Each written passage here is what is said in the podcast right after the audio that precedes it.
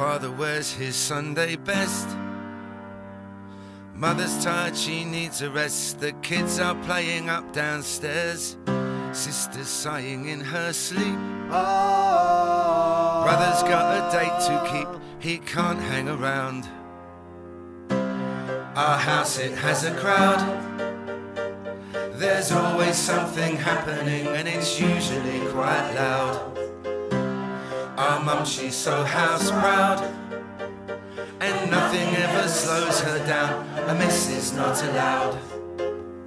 Our house in the middle of our street. Our house in the middle of our our house in the middle of our street. Our house in the middle of our our house in the middle of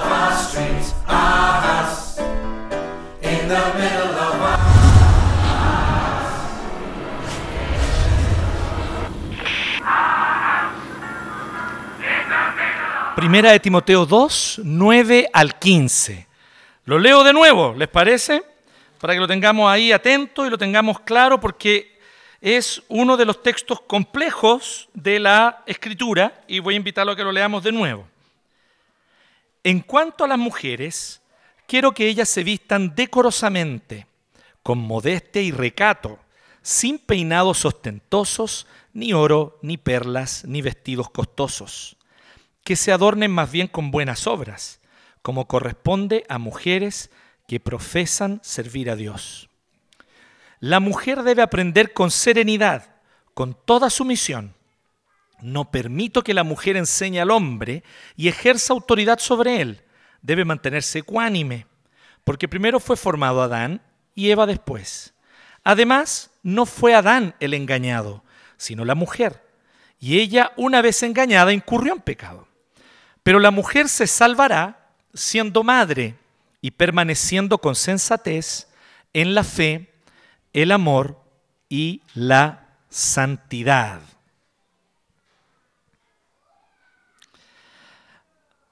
¿Qué texto, eh? Voy a hacer algo que nunca antes he hecho y que probablemente nunca después voy a volver a hacer.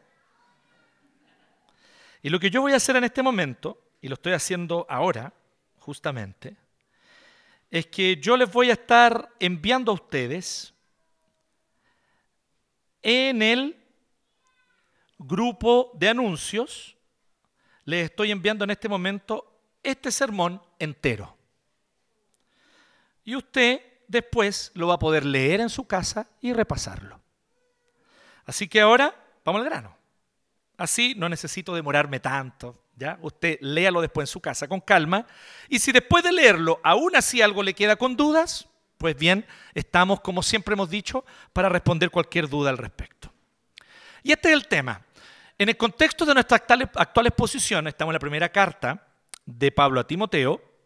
Cuando llegamos a esta exhortación específica, yo sé que a varios de ustedes les causa incomodidad, especialmente a varias de ustedes, hermanas nuestras que están aquí, les resulta como mínimo desconcertante o tal vez incómodo. ¿sí?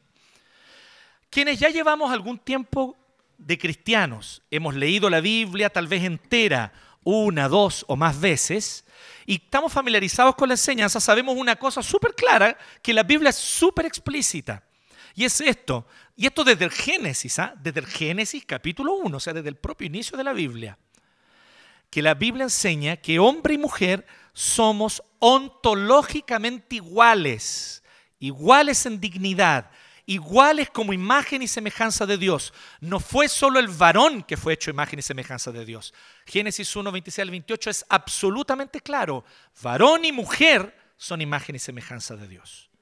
Por lo tanto, hay una dignidad igual de hombres y mujeres y la Biblia muestra eso abundantemente desde el Génesis hasta el Nuevo Testamento y pasamos por las enseñanzas de las leyes, por las enseñanzas de los libros de sabiduría, donde incluso muchas veces vemos cosas como que, por ejemplo, la sabiduría es personificada como una mujer que enseña, que invita a su casa, que invita a su mesa para enseñar la ley del Señor.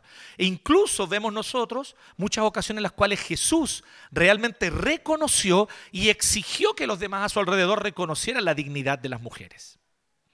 Esto es algo súper abundante. Entonces, ¿qué hacemos con un texto como este? Pareciera contradecir ese resto de la enseñanza que está en la Biblia, ¿cierto?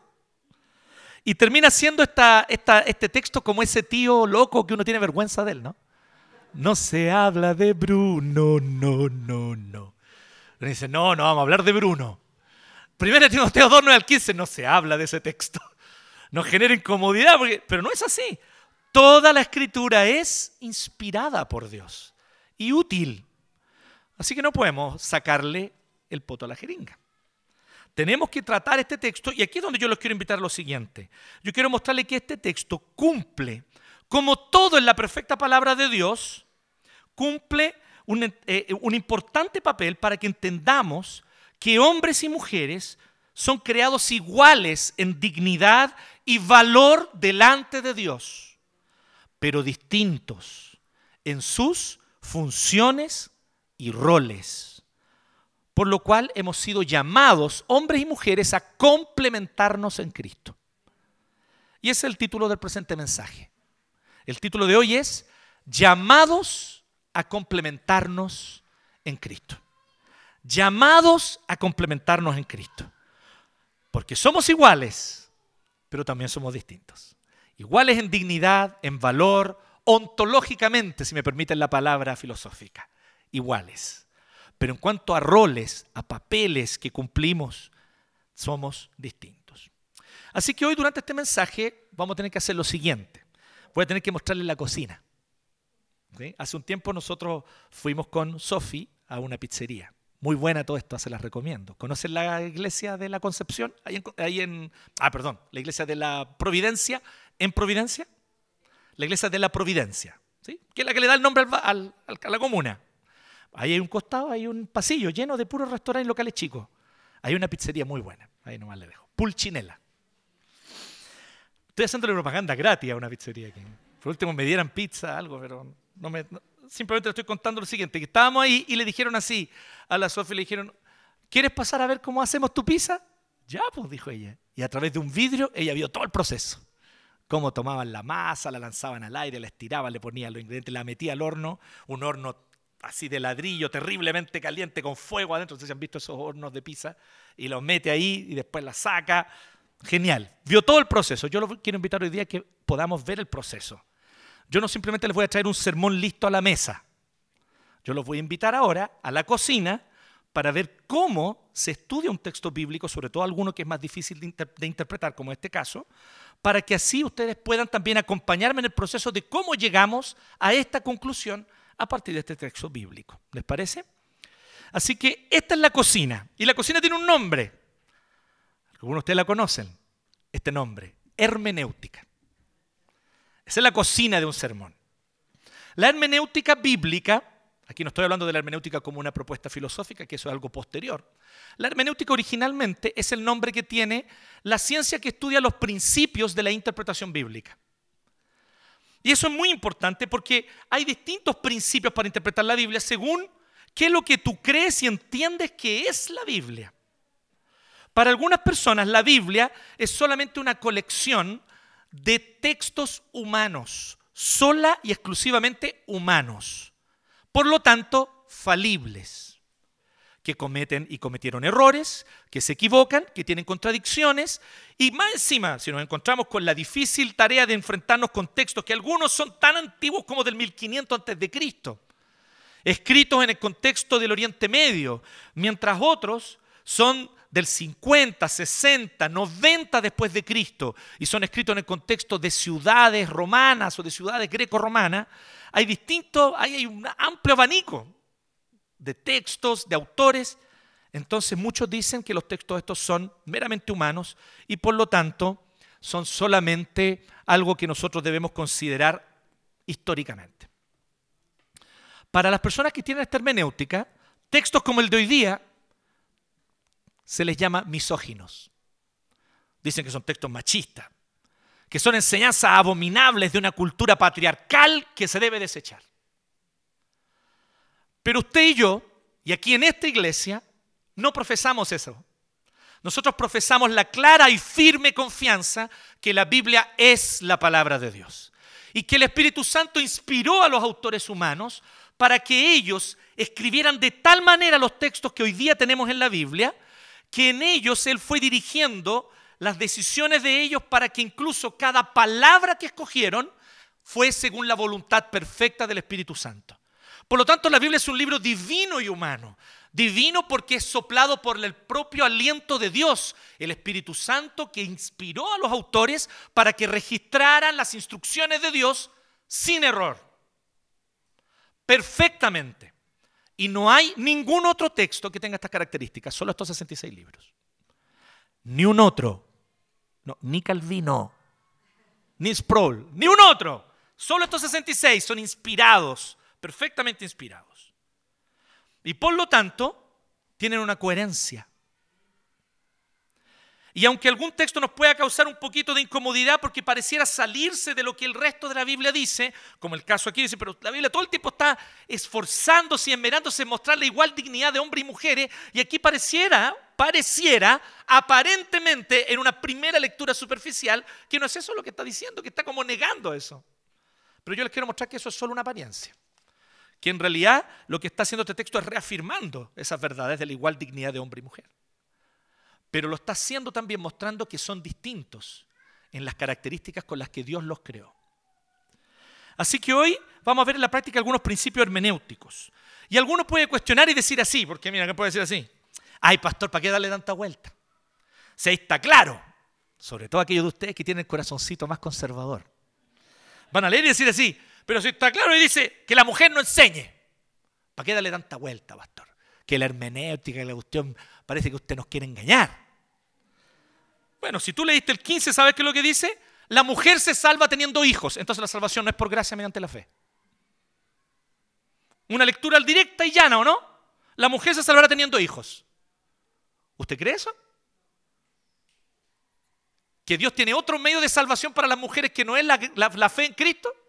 Sería absurdo. La escritura es clarísima en mostrar que solo hay un camino de salvación. Entonces, es evidente que estamos ante un texto de difícil interpretación, ¿me entienden? Donde las palabras son utilizadas de una manera que no, son, no es común. Pero Pablo está queriendo utilizar aquí las palabras de una manera que, nos, que una vez que las entendamos, vamos a ver que la enseñanza que él trae para nosotros es súper valiosa. Así que algunos principios. Les quiero mostrar un poquito lo que tenemos aquí en la cocina. Perspicuidad de la escritura. ¿Ha escuchado usted eso? Buena palabra, ¿no? Si usted quiere quebrarse con sus amigos en una fiesta, Después del, segundo vino, no antes. Usted saca este concepto, perspicuidad de la escritura. Y todos van a quedar, wow.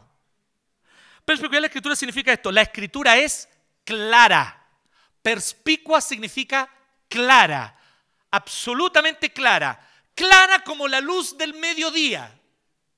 ¿Cuál es la expresión que usamos en castellano para decir eso? Claro como la luz del mediodía. Meridianamente clara. Meridianamente claro significa claro como la luz del mediodía. La escritura es clara, es suficiente y abundantemente clara en todo lo que se propone revelar primariamente, que es el plan de salvación de Dios para toda su creación y para sus hijos. Es el propósito de la escritura. Y en todo lo que primariamente se propone la escritura, que es revelar el plan de salvación, es absolutamente clara. Y cuando nos encontramos con algún texto que es un poco más oscuro, como ahora, generalmente, no generalmente, sino siempre son textos que hablan de alguna doctrina más secundaria, no de algo primario. Cuando nosotros hablamos de este principio, perspicuidad de la escritura, la pregunta que uno se hace es esta. ¿Entrega este texto una, una instrucción que es esencial para la salvación y la fe? En este caso entendemos claramente que no. Lo que es esencial para la salvación y la fe es creer que Jesucristo murió por nosotros por nuestros pecados en la cruz y que su sacrificio es suficiente para perdonarnos y darnos nueva vida. Por lo tanto, ¿podríamos nosotros discrepar de otras iglesias, de otros cristianos sinceros que interpretan este texto de una manera diferente? Y no desde estas hermenéuticas que yo les decía, o hermenéuticas humanistas, sino desde esta hermenéutica también igual que nosotros, entendiendo que la Biblia es la palabra de Dios hay otros cristianos e iglesias y comunidades hermanas nuestras que han llegado a conclusiones un poco distintas a la nuestra. No se alarme con eso, querido. Celebre la diversidad del cuerpo de Cristo. ¿Ok?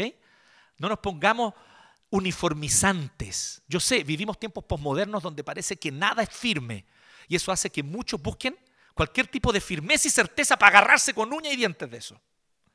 De ahí, por lo tanto, el resurgimiento de los fundamentalismos en este tiempo. Hay todo tipo de fundamentalismos que están resurgiendo porque la gente está cansada de esta cosa posmoderna donde parece que no hay certeza, ¿cierto?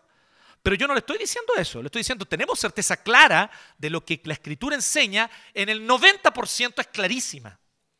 Pero hay un 10% donde los textos son un poco más complejos. Son textos de temas secundarios, así que tranquilo. Podemos nosotros llegar a una conclusión y que la iglesia del lado o la iglesia de la mañana, aquí mismo, tal vez tenga una conclusión un poco distinta. No es problema. Segundo, analogía de la fe. ¿Conocen este principio hermenéutico? analogía de la fe se resume con una frase. Los textos más claros arrojan luz sobre los textos más oscuros. Bonito, ¿no? Si tú tienes un texto que es más claro, ese texto te va a arrojar luz sobre un texto más oscuro. Aquí nos encontramos con un texto que es un poco más oscuro de interpretar o de comprender plenamente. Pero hay otros textos en la escritura que son más claros sobre si las mujeres enseñaban o no enseñaban en la iglesia si podían levantarse para traer una palabra de Dios al pueblo del Señor o no. Hay textos que son muy claros. ¿Será que Dios levantó mujeres para exhortar la palabra al pueblo? ¿Vemos eso en el Antiguo Testamento? ¿Lo vemos en el Nuevo? Porque si es así, entonces lo que este texto está queriendo decir no es que la mujer está prohibida de enseñar. Interesante, ¿no? Los textos más claros nos arrojan luz sobre los textos más oscuros. ¿Cuál es el problema de muchos? se quedan con un versículo, se pegan en ese versículo y se dan vueltas como perro alrededor de ese puro versículo. Es un error. Quien hace eso está violando, violentando la naturaleza de la escritura. Toda la escritura es inspirada por Dios. Así que yo tengo que mirar todo el testimonio de la escritura desde el Génesis al Apocalipsis para saber qué dice la Biblia entera sobre las mujeres enseñando. Y luego a la luz de ese testimonio voy al específico, a este texto es lo que vamos a hacer durante el sermón. Un tercer principio hermenéutico, que la revelación es progresiva. Esto significa, de forma sencilla, que en realidad no todo Dios lo reveló igualmente claro en todo tiempo. Habían cosas que no estaban tan claras en el Antiguo Testamento y que en el Nuevo son más claras. Por ejemplo, en el Antiguo Testamento es evidente para los autores del Antiguo que ellos no tenían claridad sobre la Trinidad. Ellos no sabían que Dios era trino. Esa es una revelación que la tienen más clara los autores del Nuevo Testamento. En el Antiguo Testamento ellos solo tenían claro que Dios era uno, que había un solo Dios. Pero en el Nuevo Testamento comienzan a entender que este un solo Dios es también tres personas. Estoy dando un ejemplo. Y así con varias otras cosas más. Esto es absolutamente normal, no se asuste, ¿ya? Porque a nosotros nos gusta pensar que esta bola es como el libro mormón. El libro mormón vino un ángel y lo escribió en oro y se lo entregó listito, ¿me entienden? Así fue el libro mormón, ¿no? Así, es por eso nosotros sabemos que el libro mormón es una mentira. Porque esa no puede ser. Dios no actúa así. La Biblia no llegó a, nosotros así. Llegó progresivamente. ¿Qué fue lo primero que Dios, por ejemplo, anunció del Evangelio? Un descendiente de la mujer pisará la cabeza de la serpiente. Los logos no sabían nada más. Solo sabían eso. Y creyendo eso ya podían ser salvos. De a poco Dios fue revelando cada vez más. Ah, va a ser descendiente de este viejito, Abraham. Ah. Pero no cualquier descendiente de Abraham, de Abraham con Sara, así que Ismael no, Isaac. Ah. Y así va cada vez un poquito más claro, ¿me entienden?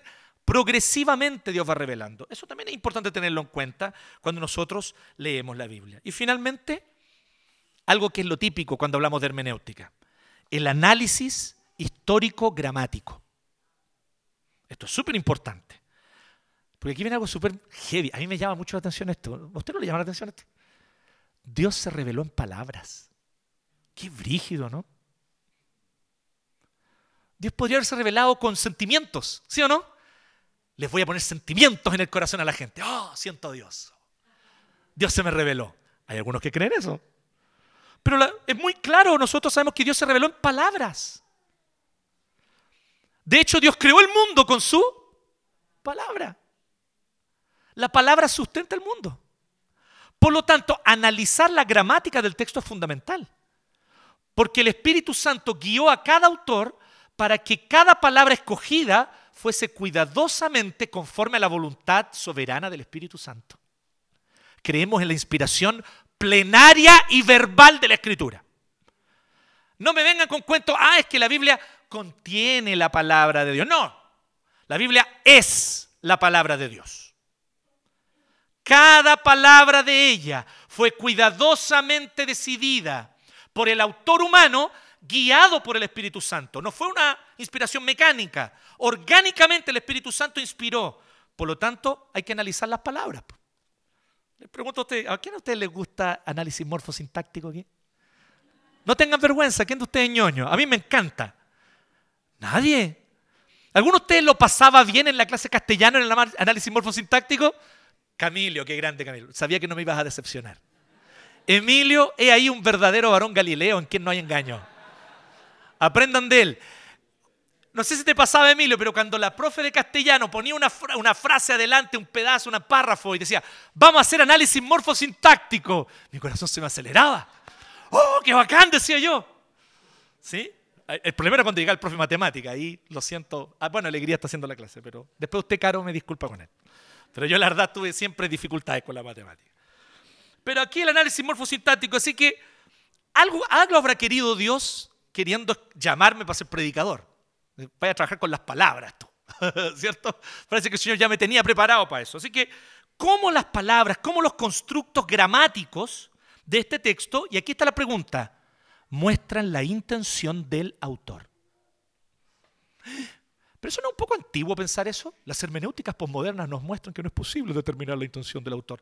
Eso puede ocurrir cuando el autor es un ser humano con el cual yo no tengo contacto, a lo mejor es muy difícil, entiendo en eso las hermenéuticas postmodernas, pero aquí tenemos una diferencia. ¿Quién estaba inspirando a estos autores humanos? El Espíritu Santo. ¿Y quién habita en su corazón, creyente? ¿Quién habita en tu corazón y en el mío? El Espíritu Santo. Así que por lo menos en el caso de la Biblia, aunque yo creo que en todos los otros textos, ¿eh? yo en esto soy más, no, no les compro los postmodernos, pero en este texto bíblico, el Espíritu Santo que inspiró a esos autores también está en mi corazón, en el tuyo, guiándonos a entender. Así que no tenga miedo, busque la intención del autor. Busque la intención del autor. Y que los constructos gramáticos nos ayuden a eso. Entonces la pregunta es, ¿cómo estas palabras, estos constructos reflejan la intención de lo que Pablo quería instruir, de lo que Pablo quería exhortar a las mujeres de Éfeso? Esa es la cocina. ¿Le gustó la cocina o no? A algunos de ustedes le aburrió la cocina. Pero esa es la cocina. ¿Y por qué les estoy mostrando la cocina? Porque ahora les quiero mostrar cómo preparamos este plato. ¿Ya? Vamos al texto. 1 Timoteo 2, desde el 9 al 15. Primero, del 9 al 12 tenemos la exhortación. Hoy día vamos a ver en dos puntos del sermón simplemente. ¿Cuál es la exhortación? Y en segundo lugar, ¿cuáles son las razones para esta exhortación? Eso es todo lo que vamos a ver hoy día. ¿Cuál es la exhortación? Del 9 al 12 tenemos la exhortación. ¿Y cuáles son las razones que Pablo presenta para la exhortación? Las razones están desde el 13 hasta el 15. ¿Ok? ¿Me va acompañando ahí en su Biblia? Veamos la instrucción primero. Cuando vemos la, la instrucción o exhortación, lo primero que nos encontramos es que no es una exhortación, pareciera ser dos. Hay dos instrucciones, miren. Nueve, que las mujeres se vistan decorosamente. Esta es la primera. Obviamente extiende un poco más y esa extensión es muy importante. ¿Qué significa que se, que se vistan decorosamente, cierto? Con modestia, recato, sin peinados tentosos, ni oro, ni pela, ni vestidos costosos, que se adornen más bien con buenas obras, como corresponde a mujeres que profesan servir a Dios. La primera instrucción, básicamente es esto lo que está diciendo. Mujeres no se vistan para ostentar estatus socioeconómico. Es heavy esto no se vistan con el propósito de ostentar estatus socioeconómico, riquezas, etcétera, ni poder, con el fin de sobresalir y obtener ascendencia en la iglesia. Había mujeres en Éfeso que llegaban vestidas con peinados costosos. ¿Qué extraño, peinados costosos. ¿Qué se refiere a eso? Se usaban peines de marfil. Si el marfil es caro hoy día, en ese tiempo, imagínense lo que costaba que llegara el marfil de África para allá, por ejemplo. Y estos peines de marfil que ya existían en el siglo I y se usaban en las ciudades greco-romanas, solamente las mujeres más ricas tenían acceso a eso. Estos peinados costosos o estos peinados ostentosos se refiere a eso. Y aquí usa dos palabritas, dice así, que se vistan con modestia y recato. No los quiero aburrir, pero hay dus y sofrosunes en el griego. Las palabras escogidas por Pablo dan cuenta de que el problema aquí, en este texto, en este caso, no era la sensualidad. Entonces, primero sáquese de la cabeza eso. Ah, sí, Pablo está diciendo a las mujeres como todo machista y misógino, que no se pongan escote ni la falda muy corta porque entonces excitan al hombre. Para así echarle la culpa a la mujer por los hombres que son unos degenerados. Pablo no está hablando de sensualidad. Primero que todo, sáquese eso de la cabeza porque Pablo no está hablando de eso. Aquí no está hablando de eso. Porque en ningún caso, ninguna palabra denota el tema de la sensualidad. Ninguna. Todas las palabras que Pablo está usando aquí están hablando de ostentar riqueza, ostentar estatus. Ya nos vamos haciendo una idea. Póngale ahí, póngale, póngale un pin a esa idea. Había un problema aquí en la iglesia de Éfeso. A las mujeres les gustaba llegar vestidas con vestidos muy costosos, con peinados muy caros y mostrar así que ellas venían con poder. Aquí vengo yo y te traigo todo el power. Es como esa persona que llega, ¿cierto? Estaciona un buen auto y se baja y usa buena marca. ¿Han cachado esa marca del caballito que antes era chiquitita? Y ahora es como así. Es como que esos locos que hacen esa camisa. ¿Qué, marca es esa? Una marca bien cara parece, ¿no? Polo, esa marca, ya. Entonces, es como si Polo se dio cuenta, Polo se dio cuenta que los que estaban comprando sus camisas eran más los flights que los... Ah, les vamos a hacer el logo más grande para que lo muestren. ¿Cierto? Y para todos los narcos. Listo. Entonces caballito era así, ahora así, ¿cierto? Va a llegar un momento donde el loco va a tener la cabeza de caballo y el loco va a hacer su cara aquí. Ostentar. Entonces, vestirse con decoro y con recato significa que usen prudencia porque estaban usando esto como una forma de llegar a la iglesia e imponer poder. Pero vamos al contexto histórico. Usted dirá, qué ridícula esta observación. Claro, porque usted es un niño, una niña moderna del siglo XXI. Usted tuvo el privilegio de crecer en un contexto donde el tema de la ropa ya no es tan importante. En el siglo I, como tú te vestías, mostraba todo acerca de ti. Tú podías reconocer si alguien era esclavo o no era esclavo según cómo se vestía. Tú podías reconocer cuál era el oficio de alguien según cómo se vestía. Estamos hablando de otra época, entonces cuidado con criticar con los ojos del siglo XXI al siglo I. Es básico esto, ¿no? Aquí tenemos, después se pueden acercar a la cara y preguntarle, a propósito de Emilio ahí, preguntarle el tema antropológico. No puedo yo venir y juzgar otra cultura con las categorías de mi cultura. Había un tema en el siglo I. Como tú te vestías, lo decía todo acerca de ti. Todo. Entonces esto era muy importante. Pero aquí hay otro tema. ¿Se acuerdan que en Éfeso había un gran templo de la diosa Artemisa? Les quiero contar algunas cosas interesantes. En el templo de la diosa Artemisa, las personas de la sociedad, las personas comunes y corrientes, podían ayudar como sacerdotes y sacerdotisas temporalmente. No necesitaba ser alguien que se consagrara como sacerdote de Artemisa o sacerdotisa toda la vida, no. Tú podías consagrarte temporalmente por seis meses por ocho meses, por un año, para servir como sacerdote o sacerdotisa de Artemisa. Pero ¿cómo tú podías hacer esto? Entregando una jugosa ofrenda. Si tú entregabas una jugosa ofrenda para el templo de Artemisa, entonces los sacerdotes decían muy bien, usted va a poder servir por seis meses acá y pasa adelante y entregaba la fruta y entregaba los restos de animales y podía hacer ahí como monaguillo y poner el incienso y no sé qué otras cosas más hacían en el ritual, pero podía tener una participación. Y todo el pueblo iba a ver a esa persona. Usted dirán, ¿para qué alguien querría eso? Porque servir en el templo de Artemisa era una manera de mostrarte como alguien importante ante la sociedad. De esa manera las personas se transformaban en especie de influencers o socialité para los más viejitos. O farándula para los intermedios ahí. Todo esto, todo este tema se constituía obviamente en un negocio súper lucrativo para estos templos. Los templos paganos ganaban buena plata con eso. Y les quiero decir algo, estos templos y estos rituales no eran rituales, voy a utilizar un término técnico, les pido disculpas tal vez a los que no están familiarizados, pero ya lo voy a explicar. No eran rituales dionisíacos, o sea, no eran rituales de orgías y descontrol y borracheras.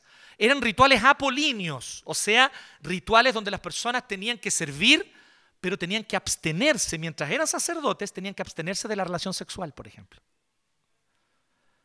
Porque la diosa Artemisa solamente aceptaba la ofrenda de personas que no estuviesen contaminadas con los placeres del cuerpo. El concepto pagano griego.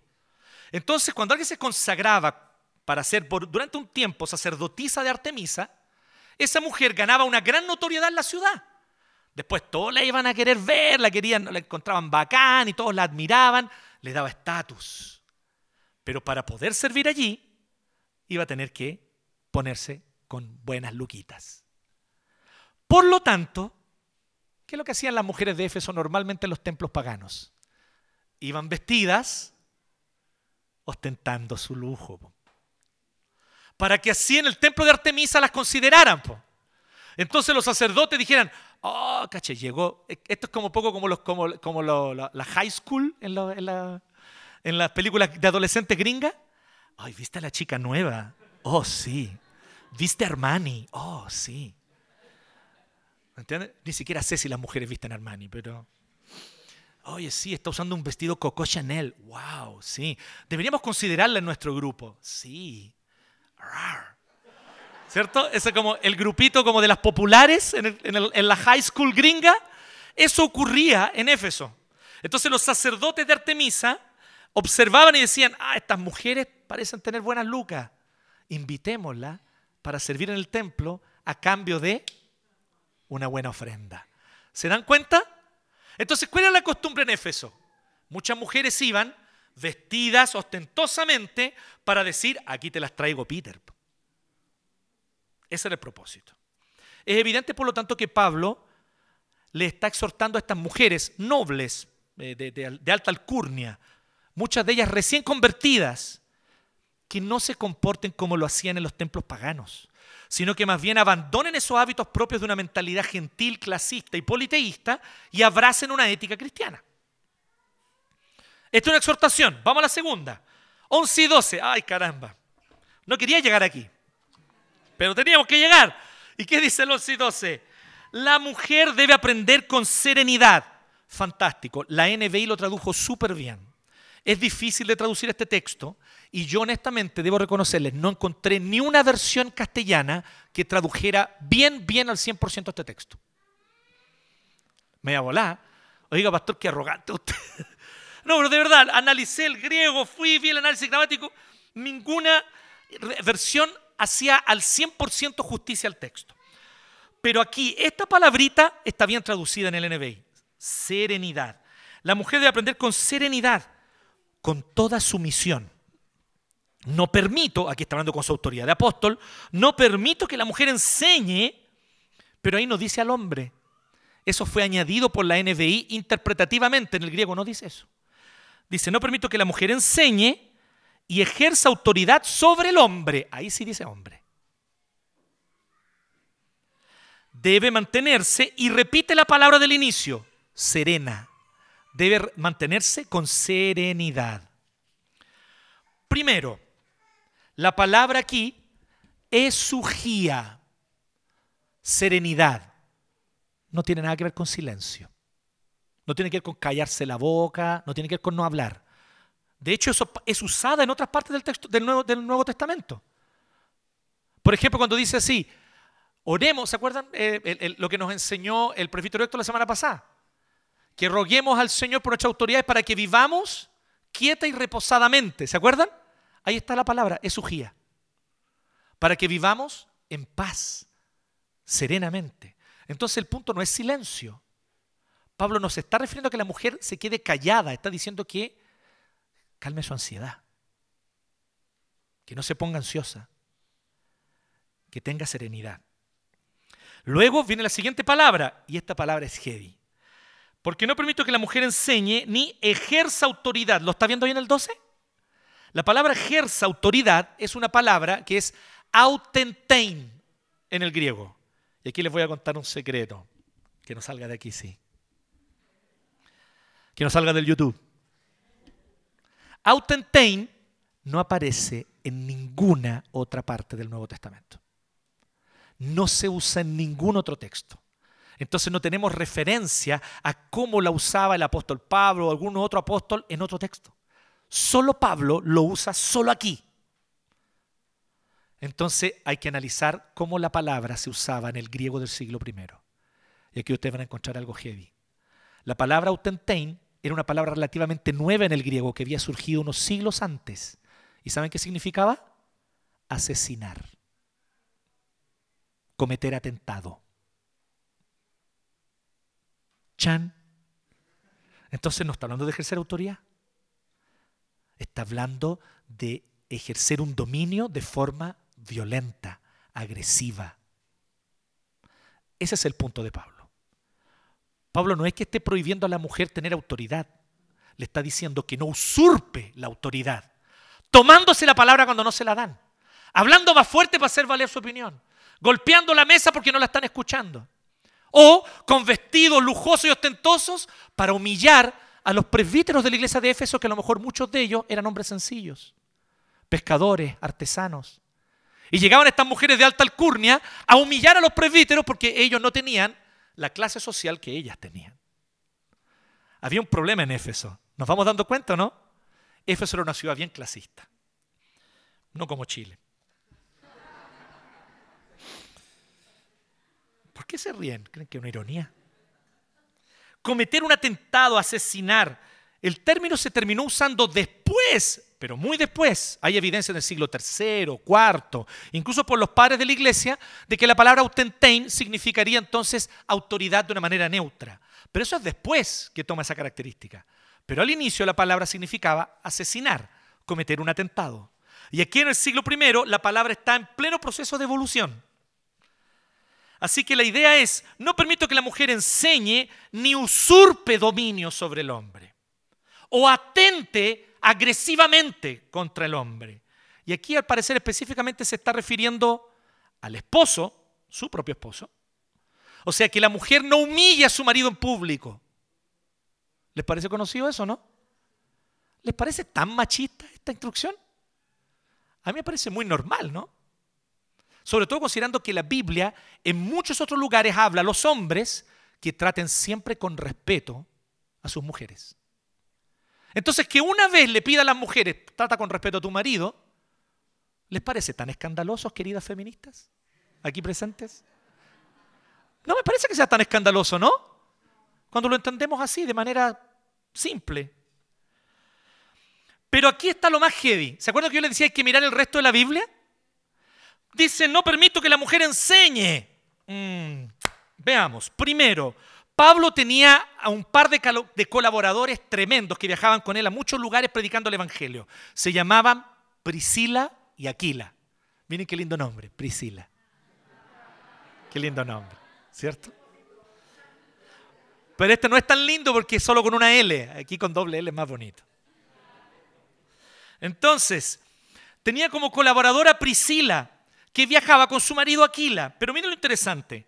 Dice que en un momento había un importante predicador que se llamaba Apolos. Predicaba súper bien, usted lo puede confirmar después en Hechos capítulo 18. Y Apolos, aunque predicaba bien y tenía una gran retórica, él no entendía bien algunos aspectos teológicos. Así que dice así, Hechos 18, verso 26. Priscila y Aquila tomaron a Apolos y lo corrigieron. Esta construcción gramática es totalmente inusual. Nunca en el griego de esa época se ponía a la mujer antes que al hombre. Pero Lucas menciona primero a Priscila y después a Aquila. ¿Usted sabe qué significa eso? Que la que tuvo el protagonismo fue ella. Ella fue la teóloga que tomó a Apolos y le dijo, Apolos, compadre, vamos al griego koiné. Ah, no, griego koiné era lo que hablaban en ese tiempo. Le decía, vamos al hebreo. Esto dice, Priscila tomó la iniciativa. Pero miren qué interesante, en una cultura que hay que reconocer, siglo I, cultura greco-romana, patriarcal, ella va con su esposo al lado. Su esposo está junto con ella, pero ella exhorta. Permítanme decirles que yo personalmente, este pastor que está aquí delante de ustedes, he sido grandemente edificado y exhortado por hermanas de nuestra congregación, que se han acercado con su esposo al lado a llamarme la atención de algo que he dicho mal. Y yo estoy tremendamente agradecido de cada una de ellas, porque me han dado la oportunidad de, como Apolos, ser corregido por el don que Dios les dio. Entonces, aquí hay una cosa. Segundo, ¿Por qué Pablo envía la carta de Romanos a través de Febe? Romanos 16.1, ve allí. Es una diaconisa que se llama Febe y la está recomendando porque Febe es la portadora de la carta. Y usted dirá, bueno, pero es la cartera, vaya, entrega la carta. Es que usted no está entendiendo. El portador de la carta, cuando un apóstol mandaba a alguien, le decía así, Irra, usted, usted me va a llevar esta carta y la va a llevar a la otra ciudad allá. ¿Qué es lo que está implicado en ese portar la carta? Que si ellos tienen alguna duda, Isra tiene que corregirles, enseñarles y aclararles. En el caso de la carta los romanos, ni más ni menos, la portadora fue una mujer, Febe. Así que cuando esa carta llegó a Roma y los hermanos leyeron, decían, oye, pero ¿qué quiere decir esto? Febe se tenía que parar en la iglesia y explicarles mejor lo que Pablo estaba diciendo. Tercero, y aquí lo más importante porque es el texto más claro, Primera de Corintios 11, del 1 al 16, da instrucciones al respecto de cómo las mujeres pueden profetizar. Y aquí ya no hay vuelta que darle, queridos. Porque profetizar es levantarse en la iglesia, porque el Espíritu Santo te dio una palabra para exhortar a la iglesia. Pablo define así la profecía. Y aquí estoy dando una definición bíblica, 100%, que el mismo Pablo da en 1 Corintios 14:3. Profetizar es exhortar, animar y consolar a la iglesia. Y 1 Corintios 11, del 1 al 16, dice que habían hermanas que tenían el don de profecía y Pablo no les prohíbe profetizar. Solo les dice, cuando profeticen, póngase un velo, porque es la señal cultural en esa cultura de que usted está bajo la autoridad de su esposo y de los presbíteros. Eso es todo. Pero hable, no se quede callada, porque necesitamos su profecía. Genio, ¿no? Finalmente, si no se permite a la mujer enseñar públicamente, tengo algunas preguntas. ¿Qué hacemos con Miriam, la hermana de Moisés, que era profetisa? Que después que cruzaron el Mar Rojo, ella se levantó a profetizar. ¿Qué hacemos con Débora? Débora está acá, pero no está Débora, la otra, la original, no la copia. Ah, no, la copia no lo hace nada de mala. Es una excelente maestra. ¿Qué hacemos con Débora en la Biblia? Que parte así el texto. Había en aquel tiempo una mujer que gobernaba en Israel. Y ella era profetisa y se llamaba Débora. Tenemos que hacer algo con ese texto porque podemos venir y desecharlo, ¿no? O decimos, no, pues palabra de Dios hay que tomarlo en serio. ¿Qué hacemos con Hulda en el Antiguo Testamento? a quienes la llamaron para profetizar porque necesitaban una palabra de Dios y ella era profetisa del Señor. O en el Nuevo Testamento, ¿qué hacemos con Ana? ¿Se acuerdan de Ana? El Señor Jesús era chiquitito. Al octavo día lo llevaron a circuncidar y Ana profetizó sobre él. ¿Qué hacemos con las hijas de Felipe? Felipe tenía cuatro hijas solteras que profetizaban. Eran profetisas de la iglesia. Eso aparece en Hechos, capítulo 21. Así que estas mujeres, ¿qué hacen? Según la definición de Pablo, profetizar es exhortar, animar, consolar. Y ellos hacían eso, se levantaban en la iglesia para hablar en nombre del Señor, para exhortar, animar y consolar. Así que, ¿qué es lo que Pablo está diciendo? Pablo está diciendo lo siguiente. Él usa aquí una conjunción, una conjunción griega, copulativa. Les dije que me gusta la gramática, no los quiero aburrir, pero copulativa, lo que él está diciendo es lo siguiente. Dice, no permito que la mujer enseñe, allí no dice al hombre, puede sacar eso porque no lo dice, no permito que la mujer enseñe ni ejerza autoridad sobre el hombre, ahí sí menciona al hombre. Entonces el tema es el siguiente, en cuanto al contexto histórico, ¿qué es lo que nosotros podemos ver? Al parecer estas mujeres que llegaban con vestidos ostentosos y costosos, con peinados de marfil, mostrando toda su alta alcurnia, llegaban también exigiendo que se les respetara. Y se levantaban en medio de la iglesia a decir, a ver, yo tengo una palabra. Y usted, usted es un pescador, no más cállese. Y usted, no, no, usted es un artesano nomás, no se me levanta que si yo fui sacerdotisa de Artemisa por muchos años. ¿Usted sabe con qué está hablando? ¿Sabes cuál es mi apellido? ¿Sabes en qué colegio estudié? Eso sería si fuese en Chile, pero no, no era Chile, pero era muy parecido. Entonces, de alguna manera lo que está queriendo es mostrar su estatus. Estas mujeres, ¿qué es lo que hacían cuando hacían eso? Primero, y respetaban a sus propios maridos. Le faltaban el respeto públicamente a su esposo. Cosa que ni un esposo debe hacer con la esposa, ni la esposa con el esposo. No debe ser, eso es algo mutuo. Creo que estamos claros con eso, ¿no? Nadie tiene que hacerlo con nadie. Ni, ni el esposo puede hacerlo con su esposa, ni la esposa con el esposo. Pero también irrespetaba a los presbíteros varones de la iglesia. Vuelvo a decirle, muchos de ellos pescadores sencillos, artesanos venidos a menos porque antes se dedicaban a hacer imágenes de Artemisa y ahora que se habían convertido a Cristo ya no podían más hacer imágenes de Artemisa. Así que hacían otras cosas y probablemente vendían menos. Así que ahora ya no tenían los ingresos y los recursos que tenían antes. Esos eran los presbíteros de Éfeso, hombres sencillos del pueblo. Y estas mujeres llegaban humillándolos. ¿Te digo algo? A cada uno de ustedes, a cada una de ustedes, yo estoy 99,8% seguro que todos ustedes que están aquí tampoco les gustaría ver eso. Que una mujer llegue aquí ostentando su estatus, humilla a su marido en público y le falta respeto a los presbíteros. A ninguna de ustedes, mujeres, le gustaría ver eso aquí. Y probablemente ustedes tomarían a esa hermana aparte y le dirían, hermana, ¿qué está pasando? ¿Qué sucede? ¿Qué sucede? Chantemos la moto.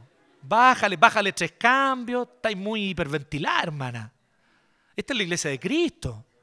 Tú vas a tener el espacio para hablar, exhortar, enseñar, en la medida que muestres, esto es lo que Pablo decía, tu integridad, tus buenas obras, tu serenidad y tu disposición a someterte a tu marido.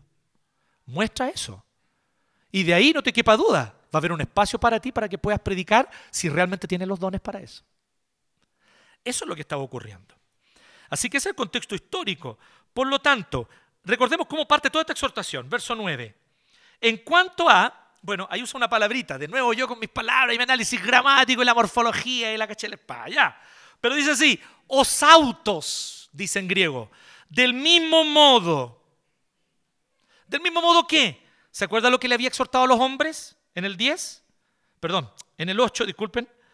Que los hombres oren sin enojos ni contiendas, sin provocar peleas. Del mismo modo, mujeres, en el fondo lo que está diciendo es eso.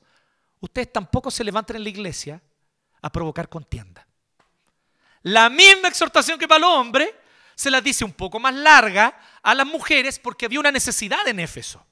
Éfeso era una ciudad bastante progresista para su época y las mujeres tenían varios cargos públicos y podían detentar varios cargos públicos en la ciudad de Éfeso, lo cual era muy bueno. Pero lo que ocurría era que muchas de ellas, sin embargo, lo hacían de mala manera en la iglesia. ¿Me siguen? Entonces Pablo tuvo que demorarse un poquito más en decirle esto mismo a las mujeres. Sinteticemos la instrucción. La exhortación es esta, sintetizando. Mujeres, no busquen arrebatar un lugar de poder y autoridad en la iglesia. Tomarse agresivamente un lugar de poder y autoridad en la iglesia, haciendo gala de su estatus social a través de la ostentación de lujos y riqueza, con el fin de menospreciar a los varones que Dios puso sobre ustedes, que son sus esposos primeramente y sus presbíteros. Desde la autoridad que tengo como apóstol, dice Pablo, no le permito a las mujeres que en la iglesia se tomen la palabra de manera desafiante para enseñar. Ese es el punto de Pablo. Que no se tomen la palabra de forma desafiante para enseñar, sino que sean serenas, sumisas, buscando dar fruto mediante sus buenas obras y mediante, obviamente, un ejercicio sereno de sus dones. Eso es. Esa es la exhortación. ¿Cuáles son las razones para la exhortación? Aquí espero ser más breve. Siempre hago esa promesa.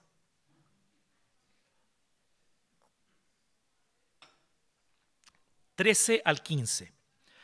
Pablo, para argumentar el porqué de esta exhortación que acaba de dar, hace un breve recorrido por toda la historia de la redención y menciona la creación, la caída y la redención.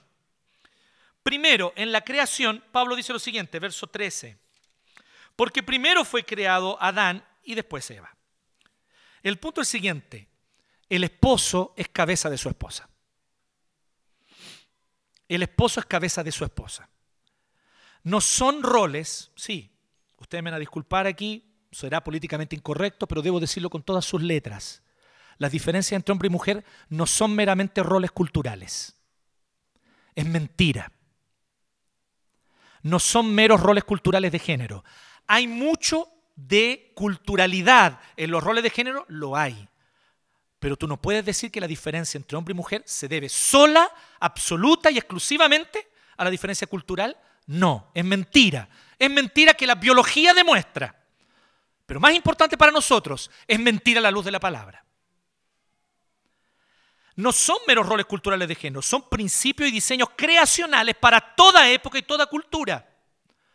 Las mujeres deben honrar la relación con su esposo siempre. Adán fue creado primero y después vemos claramente cómo el hombre ejerce autoridad sobre su esposa, haciendo qué? Poniéndole nombre. El que le pone nombre a alguien tiene autoridad sobre ese alguien. En toda la Biblia es así. ¿Y quién le puso el nombre a la mujer? El hombre le puso nombre. Ella será llamada Isha porque del Ish fue tomada.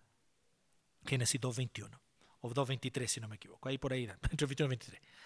Esto implica claramente que Dios diseñó la relación matrimonial para que en ella exista una sujeción gozosa, en amor, pero también en valoración mutua.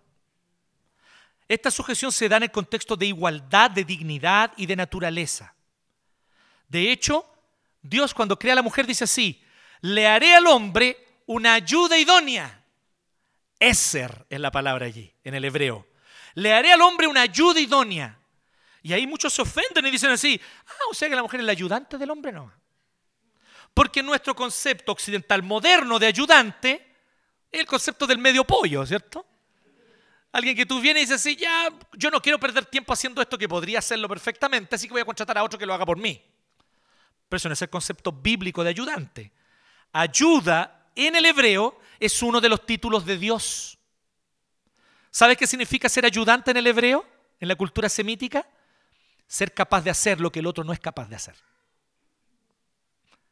Quien es ayuda de otro no es inferior, incluso puede ser superior más poderoso, con más capacidades. Por eso Dios es nuestro Eser. Dios es nuestro ayudante. Queridas hermanas, Dios te dio un título de muchísima honra cuando dijo que tú eres Eser. Está diciendo que tú eres un reflejo del carácter del mismo Dios. Porque Dios nos salva, cosa que nosotros no podemos hacer. Dios nos redime, nos rescata, nos perdona, nos da nueva vida. Nada de eso lo podemos hacer nosotros. Necesitamos que Dios lo haga por nosotros. Usted mujer es Eser de su marido. Usted es capaz de hacer las cosas que su marido no es capaz. Eser. En la caída, 14. Además no fue Adán el engañado, sino la mujer, la cual una, la cual una vez engañada incurrió en pecado. Aquí no vemos ninguna expresión bíblica, ojo, para no ponerle significado a lo que no está diciendo.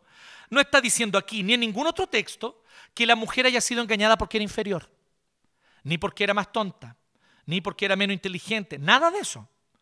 Simplemente está diciendo que por alguna razón de la diferencia entre hombre y mujer, la mujer fue más susceptible al engaño de Satanás.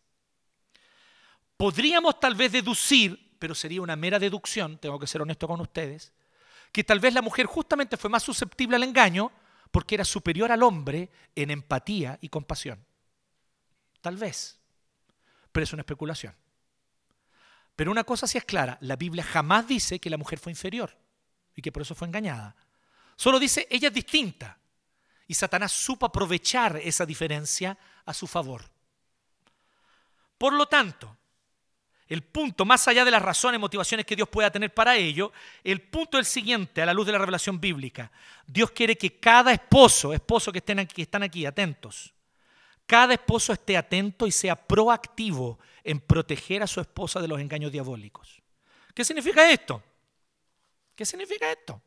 Tengo que tener la contraseña de su celular para verle todo lo que le llega. Puede ser, pero no necesariamente. Honestamente, no creo que sea necesario eso. a lo que nos referimos a otra cosa. Usted, esposo, tiene que ser el primero en leer la Biblia, estudiarla y conocerla. Usted, esposo, tiene que ser el primero en buscar al Señor en oración. Y así proteger su hogar. Porque tu esposa y tus hijos están bajo tu cuidado. Eso es lo que enseña la Biblia. Por lo tanto, el punto no es prohibir que las mujeres lideren, enseñen ni prediquen, sino exhortarles a que cuando lideren, enseñen y prediquen, lo hagan rindiendo cuentas. Cada una a su esposo y, en el caso de la iglesia, a los presbíteros. Porque como vamos a ver la próxima semana, los presbíteros deben ser varones. Esa es la instrucción bíblica. Deben ser varones. Por lo tanto, aquí hay una exhortación que implica algo para los hombres. Los varones tienen que dejar de ser reactivos, omisos, pasivos. Una palabra que a ustedes les encanta que yo la use, pero que es una super palabra. Por eso la voy a usar de nuevo. Pusilánimes. Pero si yo no hago nada, ¿por qué te enojas conmigo? Por eso justamente, porque no haces nada. Haz algo en tu bendita vida alguna vez. Toma una iniciativa. Di, hoy vamos a orar. Di, hoy vamos a tomar la palabra. Hoy vamos a sentarnos en círculo aquí con los hijos y vamos a leer juntos un salmo y orar. Si, algún domingo, por el amor de Dios, sé tú el primero en levantarte. Prepara el desayuno y levanta a tu familia y di, hoy vamos a la iglesia a servir al Señor con gozo. Y aquí está el desayuno listo. Levántense. Y el olorcito a café entrando a, a las piezas. Porque usted, varón, preparó el café, se levantó temprano, lo cosechó, lo tostó, lo molió. Así tiene que ser un hombre bíblico. Entonces, ¿se fijan que esa cuestión de la masculinidad tóxica, ¿quién es el hombre? Ay, el que habla más fuerte. ¿Quién es el hombre que golpea más fuerte la mesa? Ah, el que se tira los peos más hediondos. No, nada de eso. Todo eso es masculinidad tóxica. La Biblia nos dice y nos muestra claramente que el hombre es el primero en servir, el primero en amar, el primero en ceder, el primero en ceder. ¿Le suena eso? El primero en reconocer que pecó y se equivocó. El primero en pedir perdón. Entonces, vemos el 15, en la redención. El otro texto difícil. ¿Qué vamos a hacer ahora? No, tranqui, vamos a verlo rapidito. Es súper simple en realidad. La mujer se salvará y aquí dice literalmente, dando a luz. ¡Guau! La mujer se salvará siendo madre. Muy bien traducida la NBI ahí también. La mujer se salvará siendo madre y permaneciendo con sensatez en la fe, el amor y la santidad. Sáquese de la cabeza que la palabra salvación solo significa librarse de la condenación eterna para ir al cielo. Porque en la Biblia la palabra salvación se usa de muchas maneras. De muchas maneras. Salvar, por ejemplo, se usa en el Antiguo Testamento para cuando tú estás luchando en una batalla, en una guerra y estás perdiendo y llega otro ejército a ayudarte. Ese ejército te salvó. La palabra se usa así en el Antiguo Testamento, por ejemplo. Y en el Nuevo, la palabra salvación se usa como varias veces, no una, no dos, varias veces, como restauración de aquello que el pecado echó a perder.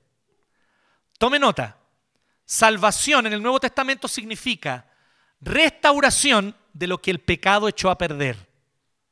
Evidentemente, esa es la acepción de la palabra aquí. No salvación en el sentido de ser librado del infierno para ir a la vida eterna, que en otros textos tiene ese significado, pero en este texto la palabra salvación significa restaurar aquello que el pecado echó a perder. Ese es justamente el sentido aquí. ¿Qué quiere decir entonces? Quiere decir que desde Eva en adelante las mujeres creyentes participan del plan de salvación de Dios cumpliendo un rol maternal. Mm, qué incómodo esto, pastor. No fue lo que me enseñaron en la universidad. No me cabe duda que probablemente te enseñaron todo lo contrario. Que ser madre es una humillación. Que ser madre es casi una maldición de una sociedad patriarcal y machista que te quiere sumisa y calladita. Pero no es ese el concepto bíblico. Miren, las mujeres son llamadas a cumplir un rol maternal tanto biológica como parentalmente. O sea, ah, pero es que yo, ¿y qué pasa si yo soy estéril, no tengo capacidad de tener hijos? Puedes tenerlos por adopción, por acogida, o incluso tener hijos putativos, como se le llama. Es el nombre correcto, ¿ah? yo lo averigüé. Es el nombre en la ley, hijos putativos. Las mujeres creyentes hoy, sin embargo, y este es el punto, son llamadas a participar del plan de redención y aquí está el punto, nutriendo, cuidando, apacentando y guiando con mano amorosa y severa al mismo tiempo, con mano tierna y firme, como una mamá. La vida de sus hermanos y hermanas más nuevos en Cristo. Esto también implica ser madre. ¿Saben cómo yo lo sé? Débora, en el Antiguo Testamento. Jueces capítulo 5, verso 7. Después que Dios la usa poderosamente para librar a Israel, ella eleva un cántico. ¿Y saben lo que ella dice en Jueces 5, 7? Yo, Débora, me levanté como una madre para Israel. O sea, ser madre no tiene nada que ver con ser sumisa y calladita, tiene que ver con asumir un liderazgo. Entonces, vemos que cada una, según sus dones, evidentemente, debe ejercer un rol maternal. ¿Saben qué es lo más interesante? Y aquí les quiero decir algo. El acto de maternar, neologismo que se está usando por ahí, me gustó, maternar. ¿Le gusta el neologismo, no? Bonito. ¿No? ¿No le gusta mucho? No, muy ideológicamente sesgado. Pero a mí me gusta. Maternar, nutrir, cuidar como madres, es algo que Dios hace. Les leo tres versículos, miren. Deuteronomio 33, 32, 18.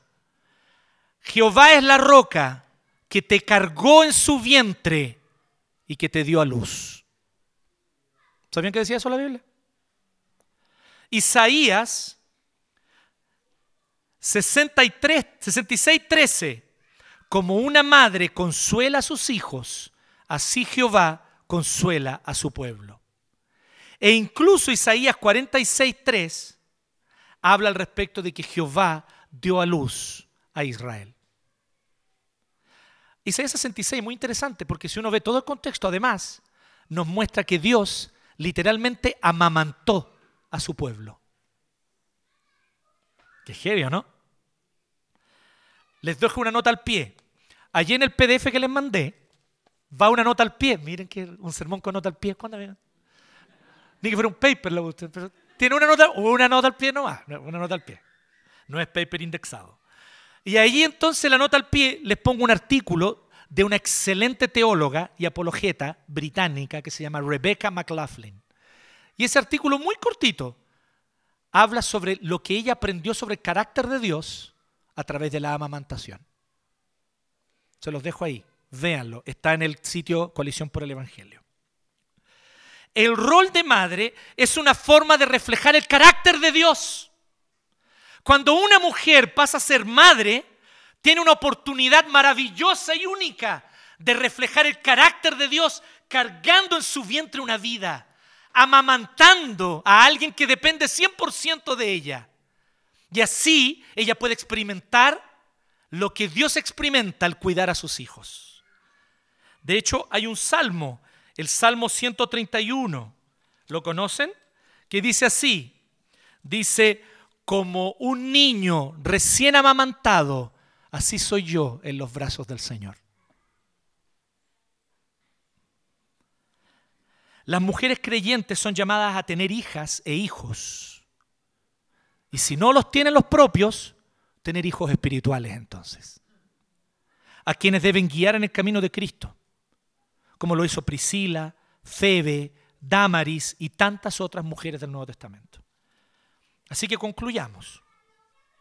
Iguales y distintos. Por eso complementarios. Ese es el lema. Si ustedes me preguntan a mí, este es el lema bíblico. Y así se podría resumir la enseñanza bíblica. Yo les dejo un cuadro ahí en el PDF que ahora no se los voy a mostrar, pero les quiero decir una cosa. La Biblia nos habla de dos tipos de sujeción como una instrucción. La sujeción matrimonial primero. La mujer debe estar sometida a su marido. ¿La Biblia enseña y exhorta que eso ocurra? Sí, lo dice. ¿Te gusta? Probablemente no, pero Dios te lo está mandando. Así que debemos enseñar y promover que la esposa sea sumisa a su marido. Sí. Segunda, sujeción eclesial. ¿Debe la mujer y las mujeres de la iglesia estar sujetas a presbíteros varones? en realidad todos tenemos que estar sujetos a los presbíteros, independiente si somos hombre o mujer. Pero ciertamente corresponde a los varones con la madurez y los dones para eso, no cualquier varón. Pero los varones con madurez y dones para eso, ser los presbíteros. Por lo tanto, ¿enseña la Biblia la sujeción eclesial? Sí, la enseña y debemos enseñarla. Pero existe otro tipo de sujeción, la sujeción patriarcal. La sujeción patriarcal enseña que toda mujer en cualquier esfera de la sociedad debe estar bajo la autoridad de un hombre. Y yo sé que hay predicadores y pastores y teólogos evangélicos que enseñan esto. Pero tengo que decirles una cosa, la Biblia no lo exhorta en ninguna parte. Lo único que la Biblia hace es describir una cultura patriarcal porque era la cultura de su época. Pero jamás la Biblia da órdenes ni instrucciones, como sí lo hace con las esposas a sus maridos y con todos nosotros, a los presbíteros, pero no da instrucciones ni órdenes a que toda mujer debe estar sujeta a un hombre en toda esfera de la sociedad. Eso se llama patriarcado y eso la Biblia no lo enseña. Y yo le voy a decir algo, en esta iglesia tampoco lo vamos a enseñar. Así que si la mujer es gerente general, excelente, ojalá usted lo sea. Y no tenga nadie sobre usted, usted mande ahí. Si usted tiene las capacidades para eso, nada en la Biblia lo impide. Hay un pastor allí que yo quiero mucho, me encantan sus predicaciones, las escucho, un pastor norteamericano, pero él dijo una soberana estupidez. Ay, si yo fuera policía, tendría problemas si yo fuese un sargento y la teniente fuese una mujer. Ándate a freír mona al África, hermano. La Biblia no dice nada de eso con respecto a la sociedad. En la sociedad cada hombre, cada mujer, con sus dones y talentos, ocupe el lugar que Dios le abre para ocupar. Lo único que enseña la Biblia, y es lo que nosotros vamos a enseñar, donde la Biblia calla, vamos a callar. Y la Biblia enseña, esposa, sométase a su esposo. Y mujeres de la iglesia, aquí también quiero decirles algo, sujétense a los pastores y presbíteros en los asuntos eclesiásticos, no en todo. Yo no estoy aquí como pastor para decirle a usted qué decisiones tiene que tomar en su vida privada. A no ser que usted venga porque usted voluntariamente quiere pedirme un consejo, yo le voy a dar un consejo. Pero aquí en esta iglesia las mujeres no tienen que estar sujetas a los presbíteros para cualquier cosa, solo para asuntos eclesiásticos. Así que cuando es un tema de gobierno de la iglesia o de disciplina eclesiástica, no le quepa duda, los presbíteros vamos a ejercer el rol que nos corresponde. Pero Nada de cuentos aquí de que el pastor, porque el pastor le tiene que decir a usted con quién casarse. O tiene que ir a pedir una palabra al presbítero para saber si está bien que usted deje ese trabajo o si usted tiene que seguir en él. No, usted decida, mi hermana. Usted tiene acceso directo al trono del Padre mediante Jesucristo. Ore, clame, ayune y busque la voluntad del Señor. Y si quiere consejo del pastor, genial, aquí estoy para darle un consejo. Pero la decisión es tuya. Dios te creó a imagen y semejanza igual que a mí, igual que a todos nosotros. Busca tú a Dios. Entonces, patriarcado no es lo que vamos a enseñar aquí. ¿Sujeción al marido? Sí. ¿Que los presbíteros deben ser varones? Sin duda, la Biblia es clara y lo vamos a seguir enseñando. Así que algunas aplicaciones. Primero, queridos, rechacemos abiertamente aquellas teorías de género que están empeñadas en demostrar que no existen distinción entre hombre y mujer. Porque esas teorías de género son verdaderas herramientas satánicas que están destruyendo algo que Dios creó. Es muy bueno cuando nos cuestionamos si todas las maneras tradicionales en las que aprendimos estos roles son la manera correcta. Eso yo lo valoro y está súper bien. Hubo un tiempo donde las mujeres no podían ir a la universidad, por ejemplo, imagínense. O no podían votar, ¿cierto? Evidentemente, eso, esas cosas hay que cuestionarlas. Pero llegar al punto de decir que la única diferencia entre hombre y mujer son solamente temas de roles culturales. O sea, no hay que tener ojos para eso. Si basta mirarnos y vernos que somos distintos. No es posible que la lógica venza al sentido común. Cuando la lógica y las teorías y argumentos se imponen sobre el sentido común, estamos al borde de la locura. El loco es muy lógico, el paranoico es tremendamente racional. No te equivoques, el paranoico es muy racional, más racional que nosotros, pero no tiene sentido común. Por eso es loco.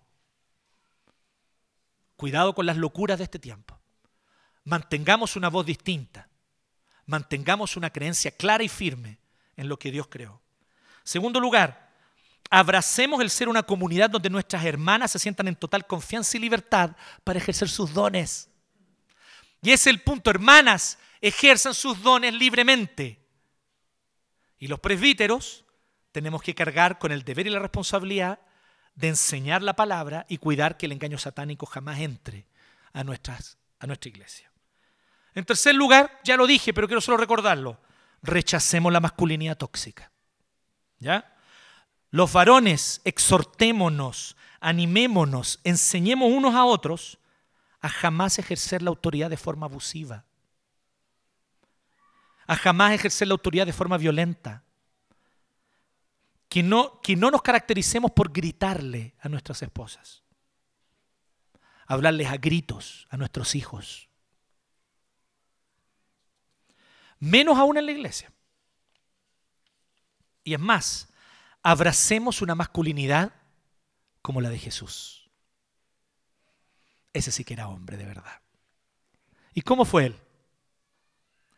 Las mujeres alrededor de Jesús se han fijado en algo. ¿Alguien aquí ha leído los evangelios? Las mujeres alrededor de Jesús se sentían seguras. ¿Se han fijado en ese detalle o no? Tanto que incluso para la cultura de la época parecía que algunas eran como medias irrespetuosas con él. Señor, si hubiese estado aquí, mi hermano no habría muerto, le dice Marta. Cualquier otro en el Oriente Medio siglo I, ¡ya! Cachetada. ¿Ah? Llegaba la policía de la yihad. ¿Y qué hace Jesús? Ni siquiera le reprocha a Marta. Le habla con amor, con ternura. Marta, esto ocurrió justamente para que Dios se glorifique en tu hermano. Tranqui, ya vas a ver. La mujer con el flujo de sangre con todo osadía va y le toca el manto. La mujer sirofenicia. Jesús le dice, no, no te puedo hacer el milagro. Y ella patudamente le insiste. Oye, no, pero Jesús, hasta los perritos comen las migas que, comen que caen de la mesa. ¿Cómo no ven unas miguitas para mí? Y ustedes dirán, y ahí Jesús se dio vuelta y la retó por faltarle el respeto al varón. No dice eso la Biblia. Dice que ahí Jesús le dijo, no he visto una fe como la de ella en todo Israel la alabó. Las mujeres se sentían seguras alrededor de Jesús. Fíjense en eso. Jesús proveía un espacio seguro para las mujeres. Varones de esta iglesia, ¿le entregamos nosotros un espacio seguro a nuestras hermanas? O ellas se sienten todo el tiempo juzgadas, condenadas, miradas en menos, o peor aún, codiciadas, como si fuesen un pedazo de carne en una carnicería. No está bien eso, queridos hermanos. Debemos arrepentirnos de eso. Debemos arrepentirnos. Pero también, queridas, rechacemos la feminidad tóxica, que también existe. ¿O no existen las madres controladoras, abusivas, manipuladoras? ¿Nunca ha visto usted The Wall de Pink Floyd? Ay, es que lo escribió un hombre. Pero lo que muestra ahí es real. ¿Sí? ¿Existe la feminidad tóxica? Existe, y justamente a eso Pablo apunta. Mujeres que tratan de demostrar su valor a punta de codazos, murmuraciones, quejas, comentarios ácidos todo el tiempo. Mujeres que no han sabido perdonar como Cristo las perdonó a ellas. Y que por lo tanto están cargadas de rencor, de autojusticia, de resentimiento contra su esposo o contra los hombres en general. Todo eso, queridas hermanas, ustedes deben ser las primeras en rechazarlo.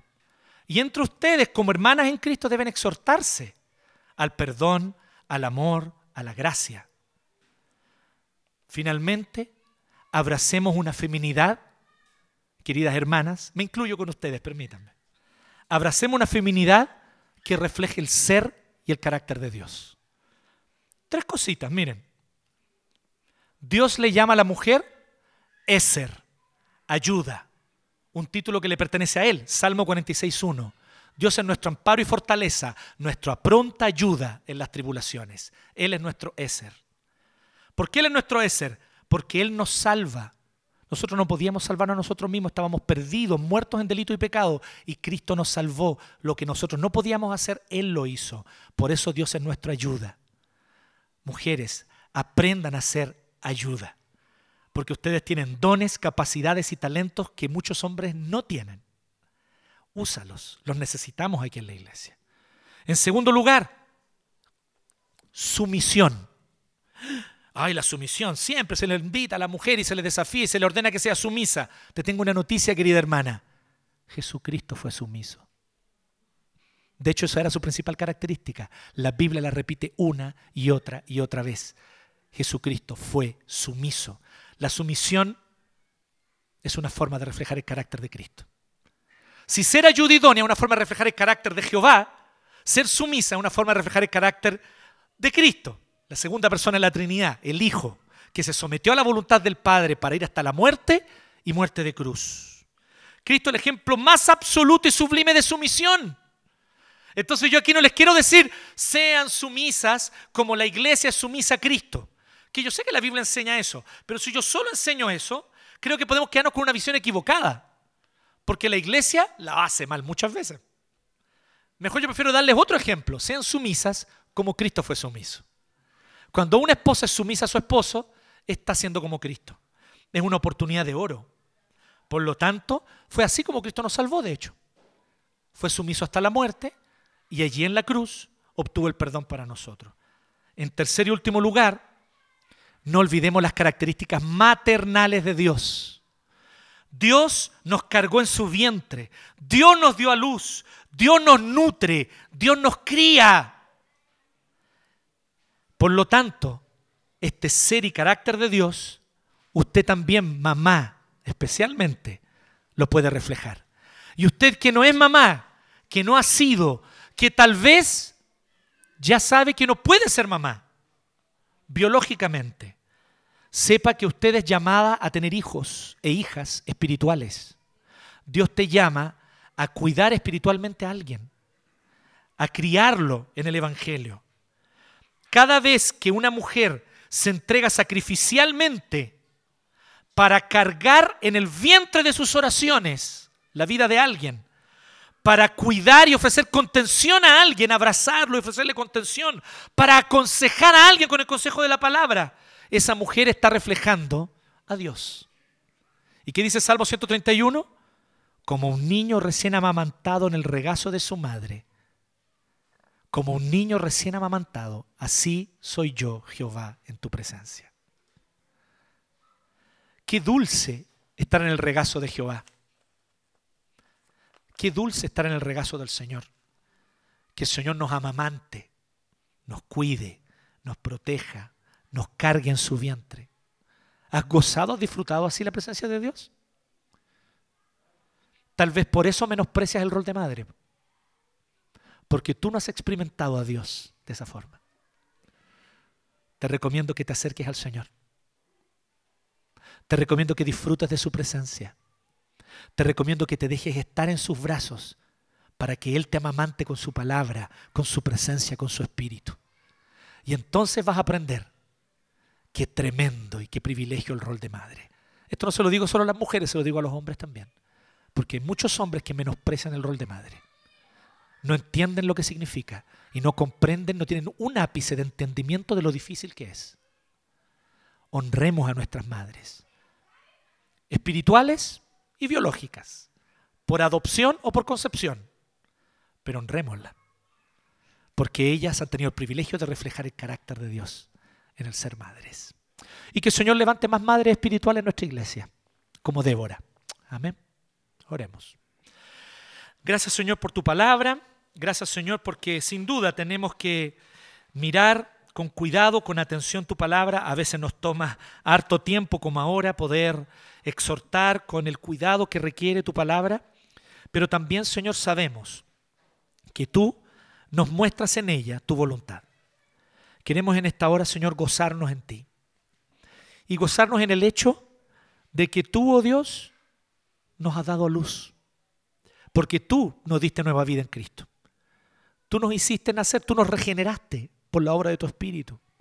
Y si hoy día nosotros creemos en ti es porque tú nos diste a luz mediante la obra de tu Espíritu Santo.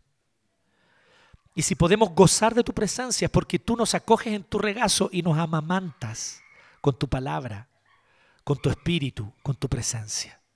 Qué privilegio, Señor, gozar de una comunión tan dulce y tierna contigo. No eres un Dios distante sentado en un trono con ojos de ira y apuntando con un dedo de furia, sino que eres un Padre amoroso, pero que siendo Padre nos cuidas también y nos amamantas y nos tienes en tu regazo como una madre también. Gracias Señor por eso. Te alabamos, te agradecemos por esta maravillosa revelación que tu palabra nos trae hoy. Que podamos aferrarnos de todo corazón a tu santa presencia siempre. En Cristo Jesús oramos.